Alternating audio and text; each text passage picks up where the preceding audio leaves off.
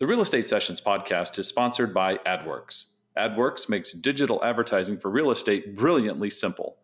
Promote your brands, promote your listings. Learn more at adwerx.com. That's A D W E R X.com, adwerx.com. Hey, everybody, Bill Risser. Thank you once again for checking out the Real Estate Sessions podcast. I can't thank you enough for sharing with your friends and, and colleagues what we're doing here. We're simply talking to industry leaders and picking their brain a little bit and finding out where they came from and what works and what doesn't work and if they have any advice to offer. So, thank you once again for joining us in this little session and, enjoy episode 21.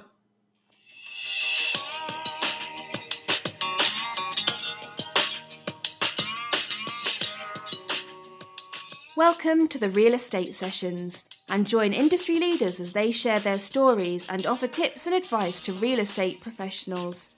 Now, your host, Bill Risser of Chicago Title, Arizona. Well, today our guest for episode 21 of the Real Estate Sessions is Chris Karas of the Karas Group, part of Russ Lyon's Sotheby's International Realty Company in Scottsdale. Chris's business focuses on luxury properties in Paradise Valley, Scottsdale, Arcadia, and the Biltmore area. Chris has been in the business since 2004 and I've had the good fortune of moderating panels with Chris, and, and I find him to be honest and open about the real estate industry in general, and more specifically, the luxury market. Uh, so, Chris is part of that Brophy Prep U of A pipeline, and we won't hold that against him. Go Devils. Sorry, Chris. no worries. No worries. Chris, welcome to the Real Estate Sessions podcast. Thank you so much. I appreciate it the focus of our podcast is really to find out a little bit of the backstory, where you're from, kind of your origins, and how you got in the business. And so let's start with you're not a native, right? You were no, no. where were you born, and how did you get to Phoenix? So I was actually born in Chicago, okay. so right, right downtown, the Windy City, and but we actually came here in 1988. So it's like I'm a native, basically. I mean, gotcha. it's it's uh, my my hometown now, even though I still consider Chicago my hometown. Uh, we get to go back there about every year, twice a year, or something like that. But the neat thing is, I think half of Arizona is from Chicago. So like I have that common denominator almost with everyone here in town. You know, say I was back there last week and I went, I had my first slice at Lou Malnati's, which is mm-hmm. coming to town, right? Right, right, yeah, yeah. And I had to compare that to the uh, Giordano's I was at oh, yeah. a year ago. So oh, I'm, I'm, not going to even make a comment because I hear that creates kind of an issue with Chicagoans. You know, the, it's the like the like the pizza mafia or something. Right, right. You, know, you got you got to be careful there. Yeah. So um, your family re- relocated here. Uh, yes. Did you live in the Scottsdale area when you I, first moved here? I did. Yeah. Okay. So um, I, I grew up in Scottsdale, and we lived primarily in Scottsdale, the Paradise Valley area. Okay. And then afterwards, I, have actually lived uh, in a number of different areas between the Biltmore, the Arcadia, Scottsdale, North North Scottsdale, South Scottsdale. So I've got a, a really good idea of all the different areas, and, and that's that's pretty much the areas I focus on. So it's really easy for me to actually preach and talk about those areas since yeah. I've been here for so long. That's perfect. Now, you graduated from U of A, and it looks like if I kind of piecing your timeline together, right, you you went right into real estate. There's there was nothing else before. A lot of people in real estate, I'm sure you know this, right. did something else first, right, and that turns into this second career. That wasn't for you. Tell me how that happened. You were were you focused on becoming a realtor at a pretty early age? Honestly, you know, at, down I was down at U- University of Arizona and I was studying physiological sciences and chemistry. So I have a degree in physiological sciences and chemistry. I was actually going to go to med school. And very very last second I pulled out and I said, you know, I can always go back to med school. I could defer for a year and and let's try this real estate itch. When I was 20 years old for my 20th birthday, um, down in Tucson, I, I bought a house. Wow. And I would actually rent out the rooms to my friends. So you know, I was a college student, I was living for free, you know, and I had this I had a house, you know, that was like at the time I thought that was like the the biggest mortgage I've ever I've ever seen in my life, you know, as a college student, not having money, but um, and this is all kind of translated, and I, and I had this passion for the business side and, and the real estate side. I started investing in real estate, and, and before you know it, I re- went and got my license, and here I am today. Wow! So, did you start right away with uh, Russ Lyon? No, you know, we had a, a boutique company. Uh, was a gentleman that I've known for, you know, since we basically moved here in 1988. And straight out of college, he was the only one that actually gave me an opportunity and kind of mentored us uh, and took us, you know, spent the time and really taught us everything. And so we had a boutique company called Hague Partners back in the day by a gentleman named Greg Hague, mm-hmm. who's who's a, a, real estate coach now. Yes, Real Estate Mavericks, right? Yeah, Let's Real Estate Mavericks. Yeah, yeah, yeah. Great, he's, great site. Yeah, and he's he's a tremendous mentor, and, and you know he taught me so many things on how to look at real estate from a different lens. You know, he's, he's a marketing genius. Uh, but then we, we, we merged our company with Prudential about 2009, okay. and I was with Prudential for a year, and then I came over here to Sotheby's. So I've been okay. here for about six years now. A lot of our listeners are out of state. Let's talk about um, the geographical area of the market you like to work in, where you serve. So let's kind of describe what we're talking about when we say Paradise Valley sure. versus Arcadia versus Scottsdale. Is there a way to? You know, yeah, the best way. So Paradise Valley is surrounded by Phoenix on two sides and, and, Scottsdale on two sides. So Paradise Valley is very much landlocked, and that's where I primarily do most of my business. You know, it's the luxury real estate, it's the most expensive real estate we have in Arizona. Mm-hmm. So that's where our, our business is, and, and very naturally, it actually kind of goes right outside the bubble. So it goes into Scottsdale and the Phoenix area, which primarily is Biltmore in, in Arcadia. And we just we love we love working with these individuals. I mean, we work with a smaller group of individuals. We're not doing hundreds and hundreds of transactions because of the size of the transactions are so large. Uh, so it's neat because every single one of our clients becomes a personal friend. And after after the closing, I mean, we're still working with them and referring them restaurants and telling them where to do this or where to do that, or they're always calling me for something, and, and, and I love it. It's fun. Uh, so that area of Phoenix, Paradise Valley, Scottsdale is is kind of right in the hub of, of Arizona, and I mean it's amazing. You have sunshine every single day of the year. You know, you can go play around a round of golf in the morning, wear shorts, and you can go two hours north of Flagstaff and be skiing on the mountains. I mean, that's that's the beauty of it. There's a golf course everywhere you look. There's shopping and entertainment on every single corner. So why wouldn't you want to be here in Arizona? You, you obviously you're in, you you work in the luxury market. Was that your focus from day one? Because that's you know if I've been to a lot of different sessions with a lot of realtors over the last you know I've been with Chicago Title for 16 years, and you you really find that a lot of people want to know how to get into it, and I'm sure you've been asked that question a few times. Right. Yes, okay. I have. So, so your own personal experience, it was kind of a focus for you. You said this is this is where I want to work, and this is what I want to do. Yeah. So you know, growing up in the areas of Scottsdale and Paradise Valley and, and the Phoenix area, it was very natural for me. I mean, I, I was driving by these homes every single day. I was interacting and shopping and going to the gym and, and meeting these individuals. And you know, I wish I knew back then what I had uh, when I was younger. You know, the, the, database and the ability to touch so many individuals that were so successful or entrepreneurs or whatever they were, but mm-hmm. real key individuals in our town. You know, those those movers and shakers, and just very naturally, it just it just came natural and, and working. So from day one, I started in the luxury real estate, and it was really really difficult. I mean, I was I was 22 years old basically, or 23 years old at the time, and trying to convince someone who has a multi-million dollar house to say, "I am your guy." I mean, that that was a very tough uh, task to actually to get past, but you know, multiple open houses, you know, send the open houses every day and, and doing that. So, you know, I, I just entrenched myself in the day in the life of every single one of my clients and tried to know everything and anything around them and what was going on. And I kind of made myself almost like a fixture of the luxury market. Right. And uh, many, you know, over a decade later now, we have an incredible brand and we're very thankful for it. So I've, I've heard you talk about this at the panels we mentioned earlier. If a realtor wants to start working in the luxury market, is there a path? Is there a way to do it? Um, you know, what would you recommend? So it's time. I mean, it's a lot of time and patience. I mean, like I was saying, when I when I got started, I mean, I sat open houses five six days a week. You know, I sat hundreds and hundreds and probably thousands of thousands of open houses to this date. Um, there was many times where nobody would come in the door and it was very disappointing and frustrating. But over over the time, you know, it, it just happened very naturally. I mean, it took probably a good four or five years before I started seeing, you know, hey, I have consistency. I have name recognition. I have clients that are calling me now and not me trying to convince somebody to sell their home with them. So, you know, the path that I would take is, you know, find that area wherever that luxury market is. There's so many different definitions of what a luxury market is, but every area is very different as far as the price points. And truly learn that market. Don't try to be the Superman and try to try to do from East Valley to Southeast Valley to North Scottsdale to Tucson. I mean, whatever. Don't try to do everything.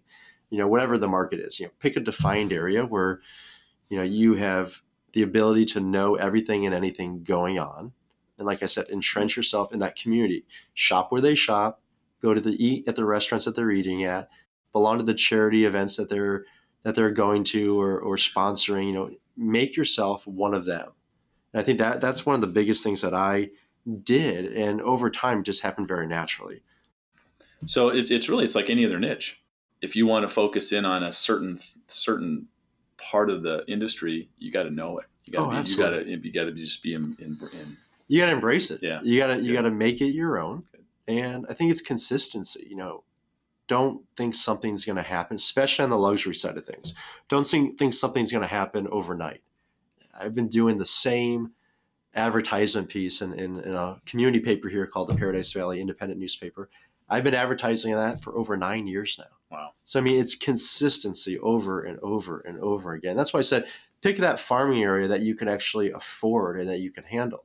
You know, maybe start with 200 homes and then grow to 300, then grow to four, then five, and you can always add to that farming area. But pick an area that you can consistently commit to financially and, and handle, and consistently do that over and over. and And, over so there's a way to scale it.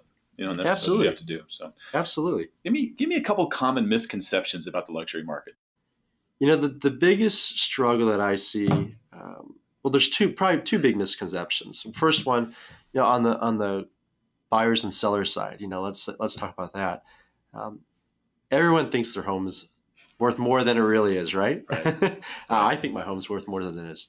So even when I sell my real estate, I don't even hire my own self. I hire somebody else. But you know, you can't compare on the luxury market. Every home is so different. We really don't have track homes in, in Paradise Valley where I primarily focus. So every home is is very different. The floor plans are different, the finishes are different, the style is different, the builders are different. Clients and, and individuals, whether buyers or sellers, are looking at maybe the house down the street. You know, we have, we have access to so many internet searches where you can find out so much information. And just because it's a 10,000 square foot home doesn't mean it's an expensive home. You know, or that 10,000 home here and 10,000 square foot house down the street, they're not going to be worth the same amount of money. You know, when were they built? What are the finishes? Today, more than ever, our clients are very, very picky as far as finishes. They don't want the finishes from five years ago. They want whatever the trends are today. So I think the misconception is, well, if that house is worth X amount, $2 million, this house has to be worth $2 million, even though they might be 10 years the age of difference and one's block construction versus frame construction. So what we do, what I educate is obviously my clients before they make a decision, you know, what are all these things? What are the things that are behind the walls that they can't see? What are the neighborhoods that they're looking into? Why is that neighborhood on that side of the street versus is, is worth more than that house on that other side of the street? Mhm. So I mean, there's in, in our area, it can change dramatically just by driving a block. So it's it's educating. I think that's one of the biggest things that I do and that I focus on, and then ultimately it just kind of creates business. Um, the other misconception is I think people look at me and they go, Chris, oh wow, you sold a you know three million dollar house. You know, you made a ton of money on that deal. Well, the investment side that we actually market is probably eight to ten times more than any agent spends on a property. We're not only just putting them in or taking some really neat photos and all that. There's a lot of different and and the time to sell a home also takes a lot longer. So we're we're consistently investing. We're investing thousands and thousands and thousands of dollars. And sometimes, you know, a client decides, hey, we just don't want to sell anymore, or um, one of the mem, you know, children maybe they don't want transfers from a school, or you know, the husband or wife gets sick and they can't sell their home anymore. Now that that investment of you know thousands and thousands of dollars are, are gone and, and lost. So it really balances it out. And, and I think that was one of the biggest misconceptions I have friends and, and other colleagues they go oh wow man you must have made a huge commission check well yeah but you didn't see how much money went out the Right. window so I, th- I think people would be shocked, and we're not going to ask you what it is. We'll be shocked to know what you spend annually on marketing. is that a safe assumption? i we, Shocked. we spend we spend a, a A lot of money. good amount of money Yeah, so it's, it's all relative to the market. That makes sense to me. So let's I'm switch gears a little bit. You- Sure. You, run a team, the Karas Group, and Right. I'm sure that didn't start right at the beginning. That was that's been a, a process that's evolved over time. Talk about what it's like building a team, and I'm sure maybe you've got a couple of lessons you maybe you learned along the way. Oh, absolutely. share. I learn I learn every single day, and that's that's the greatest thing. You know, I kind of on a personal side, I, I collect individuals, so I kind of call it my personal board of directors. So you know, I collect people that I've met over the years, whether it might be a client or like my like I said earlier, my mentor, or you know, even my wife and, and other people that we we've seen and, and met over the years. You know, I kind of collect them and say, yeah, it's my personal board of directors. I can run different ideas, whether it's business or personal or, or, or a situation by these Mm-hmm. individuals, and I feel very blessed to to have their ability and different approaches to everything. But you know, as far as running my team, you know, we grew our teams for since 2010. Um, we started adding people to the Karas group, and it's been very organic. You know, we, we've never gone out there and said, hey, we need to hire six people by the end of the week or by the end of the year, whatever it was. So I let it create very organically. And when I, same thing on the on the personal side, when I, on the business side, when I find somebody that I really like doing a, a deal with or business with, and or somebody that I see kind of that's going to be that next rising star in real estate, you know, I'll take them in or I'll ask them, hey, do you want to be a part of the Karas group? You know, I think that'd be a great fit.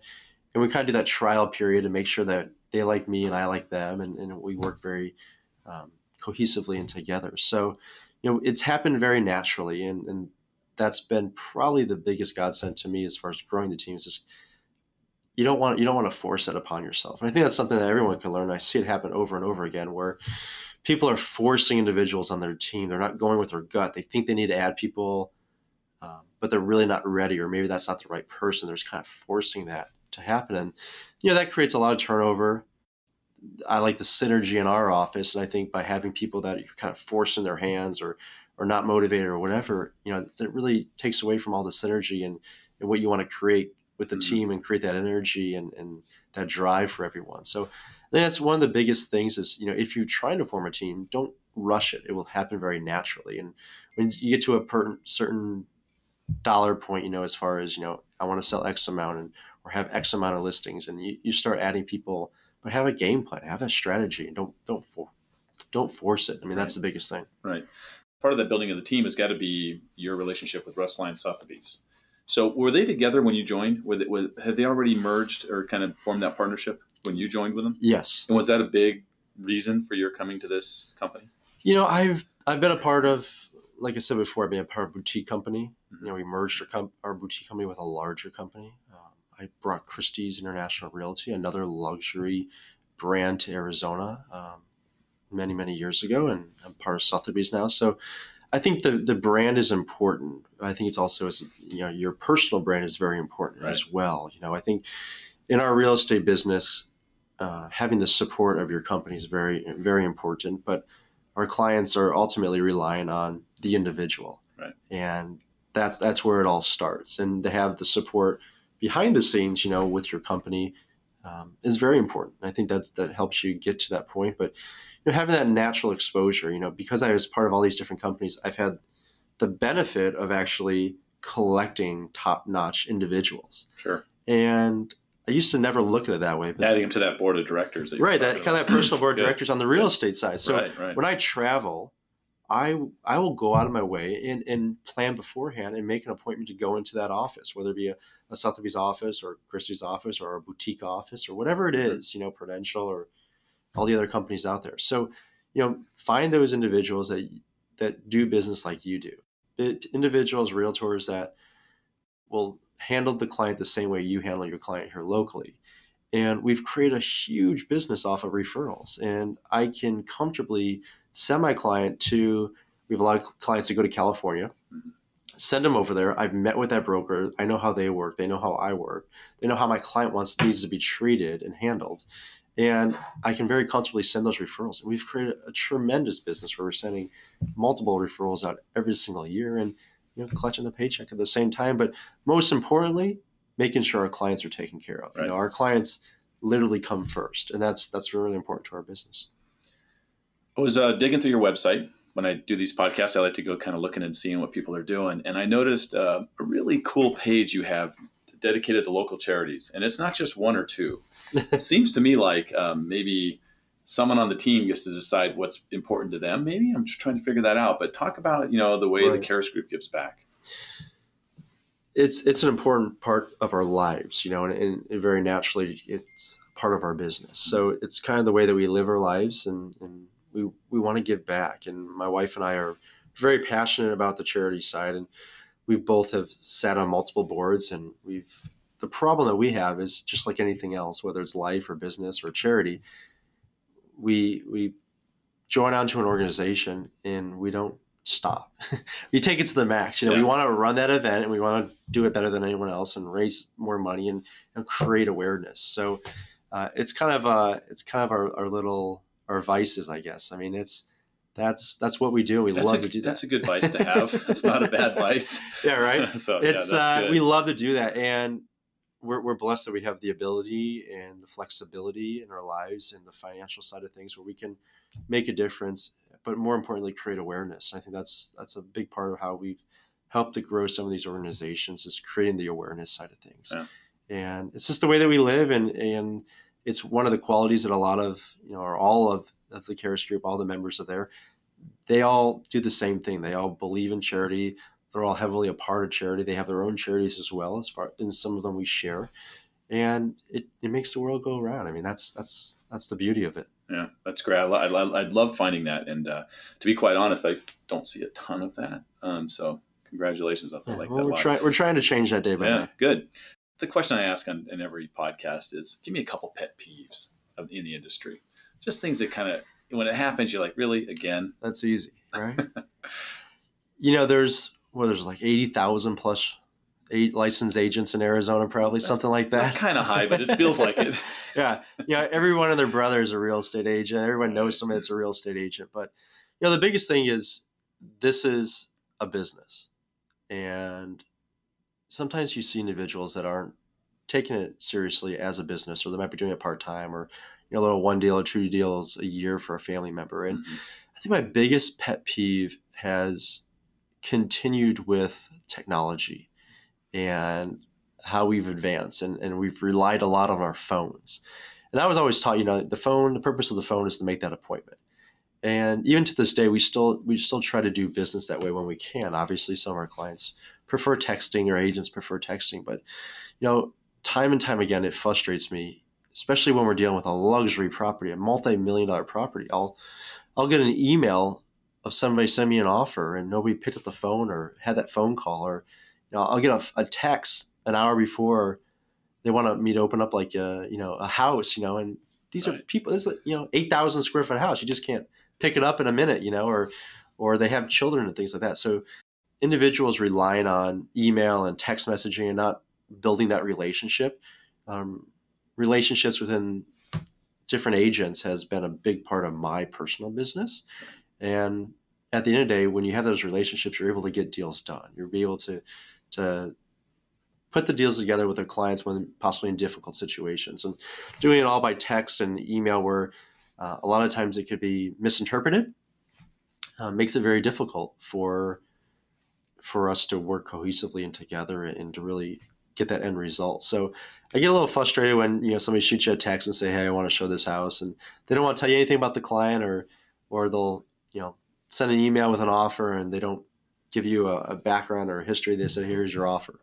Uh, it's all about creating that creating that relationship. So I think that's very disappointing, unfortunately. Well, it's interesting to hear you're not, uh, you're a young man, Right. and to hear you talking about using the phone for a phone is kind of uh, against the grain, and I, I I love know. hearing that. Yeah. So that's well, great. you know? I think I think it, it will really you change the way you do business and you do it that way, and I really do believe you'll see see results. Yeah, I mean, that's great. relationships are key.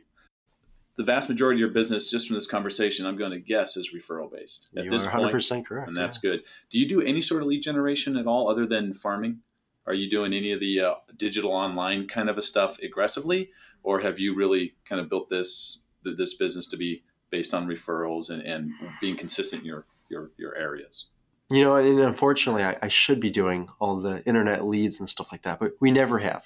Okay. Um, I never have done business that way. I've always created business through referrals and customer service. I mean, that, that personal attention. Like I said, when my clients call me a year later and they're still asking me for a restaurant recommendation or, or friends coming in town, where should they stay? Or, you know, what's a good school or, or soccer league or whatever for, for my child to get into.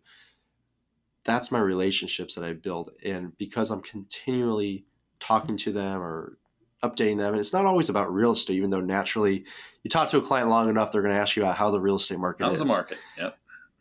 I've I've found that you know that that's my best source. I mean, they're my my biggest asset, and I couldn't pay for the referrals that they give me uh, spending marketing wise or doing lead generation. So um, I put a lot of value there.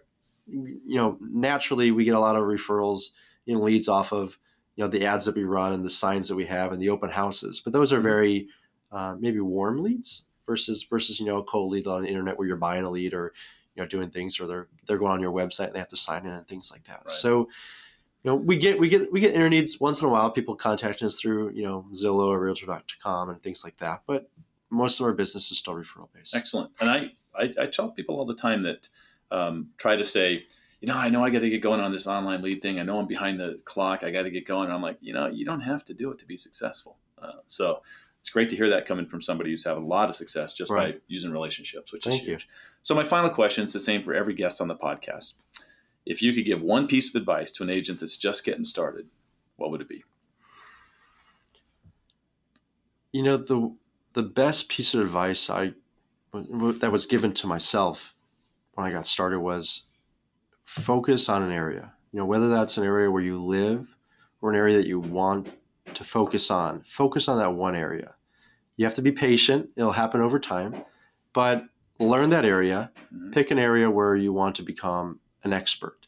You know, learn everything, learn every single house, learn every single family on that street, learn, you know, who's getting married, who's having a baby, who's getting divorced, you know, doesn't matter. Learn everything and anything. So when you're driving down that street, you can be educating your clients. You know, hey, that sold for this amount back, and then these people bought this house for X amount. They they invested and did a remodel on that. You know, these people have you know children, and and these people are here part time. You know, create that that picture for your clients, and you can only do that by not trying to be everywhere, but focusing on that area and just giving it time and being consistent is the biggest thing.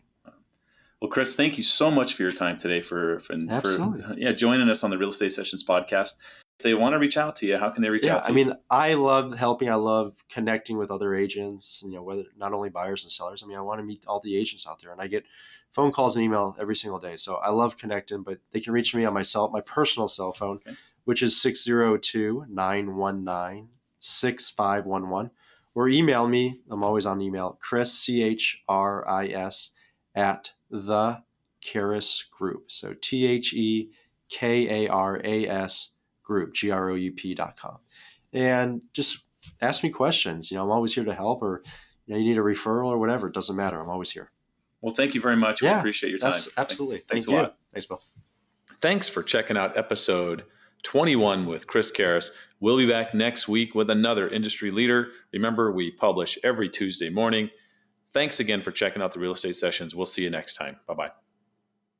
You've been listening to the Real Estate Sessions with Bill Risser of Chicago Title, Arizona.